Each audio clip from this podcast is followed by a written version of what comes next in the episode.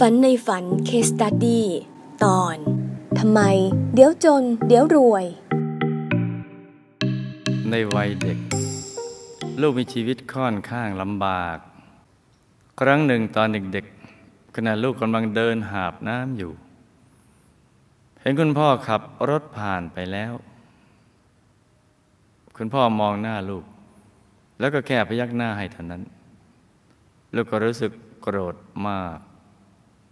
คิดในใจว่า ดูเถอะพ่อของเรานะ่ะมีรถขับนั่งสบาย แต่เราต้องมาลำบาก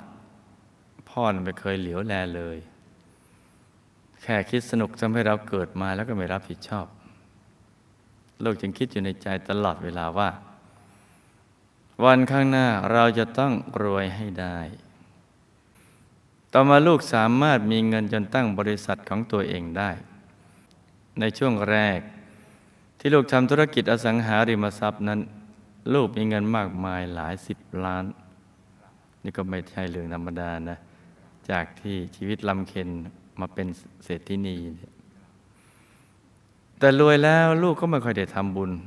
จนถึงปีพุทธศักราช 2541 เศรษฐกิจไม่ดี ธุรกิจเกี่ยวกับอสังหาริมทรัพย์ ที่ลูกเป็นเจ้าของกิจการเองก็ต้องล้มละลาย เกิดหนี้สินขึ้นมากมายหลายสิบล้าน โอ้โหจากจนมารวยจากรวยแล้วก็มาจนพริบตาเดียว ลูกเสียใจแล้วก็ทุกข์ใจมาก เพราะเรากลายเป็นคนเคยรวยไปในทันทีแถมมีเจ้าหนี้คอยมาทวงเงินอีกมากมาย ลูกต้องขึ้นศาลบ่อยมาก เพราะคดีเรื่องเช็คเด้ง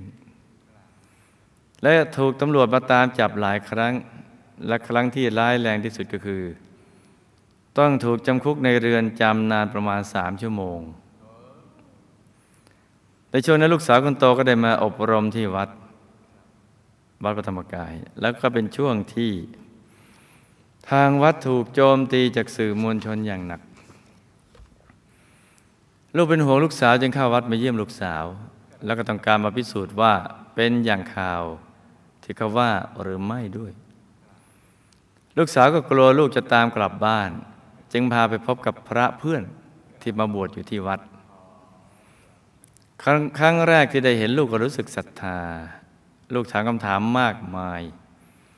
ได้มาพบกับท่านหลายครั้ง จนมีความเข้าใจวัดมากขึ้น หลังจากนั้นลูกก็มาวัดอย่างสม่ำเสมอ ลูกได้เห็นลูกสาวเข้าอบรม แล้วก็มีการเปลี่ยนแปลงไปในทางที่ดีขึ้น ก็ยิ่งศรัทธาวัดมาก นับตั้งแต่นั้นมาครอบครัวของลูก ก็มีความสุขเพิ่มขึ้นเรื่อยๆ การเงินของครอบครัวดีขึ้นตามลำดับ เห็นไหมจ๊ะเข้าวัดแล้วรวย จนปัจจุบันลูกสามารถกลับไปเป็นเจ้าของธุรกิจได้อีกครั้งหนึ่ง อืม จนรวย จนรวย อืคำถามทำไมเมื่อวัยเด็กลูกจน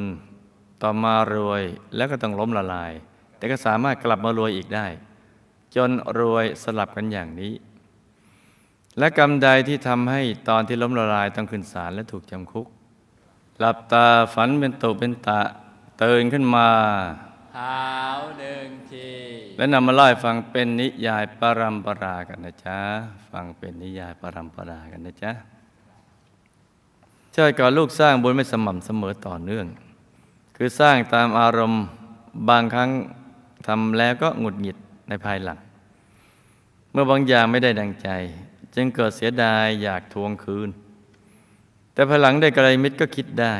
จึงตั้งใจทำบุญใหม่ทำให้ชีวิตของลูกรวยจนสลับกันไปในอดีตลูกเคยเป็นเศรษฐีปล่อยเงินกู้ เมื่อลูกนี้ไม่มีเงินจ่ายก็ยึดที่ยึดบ้านของเขา ทำให้ตอนที่ล้มละลายต้องขึ้นศาลและถูกจำคุกสามชั่วโมง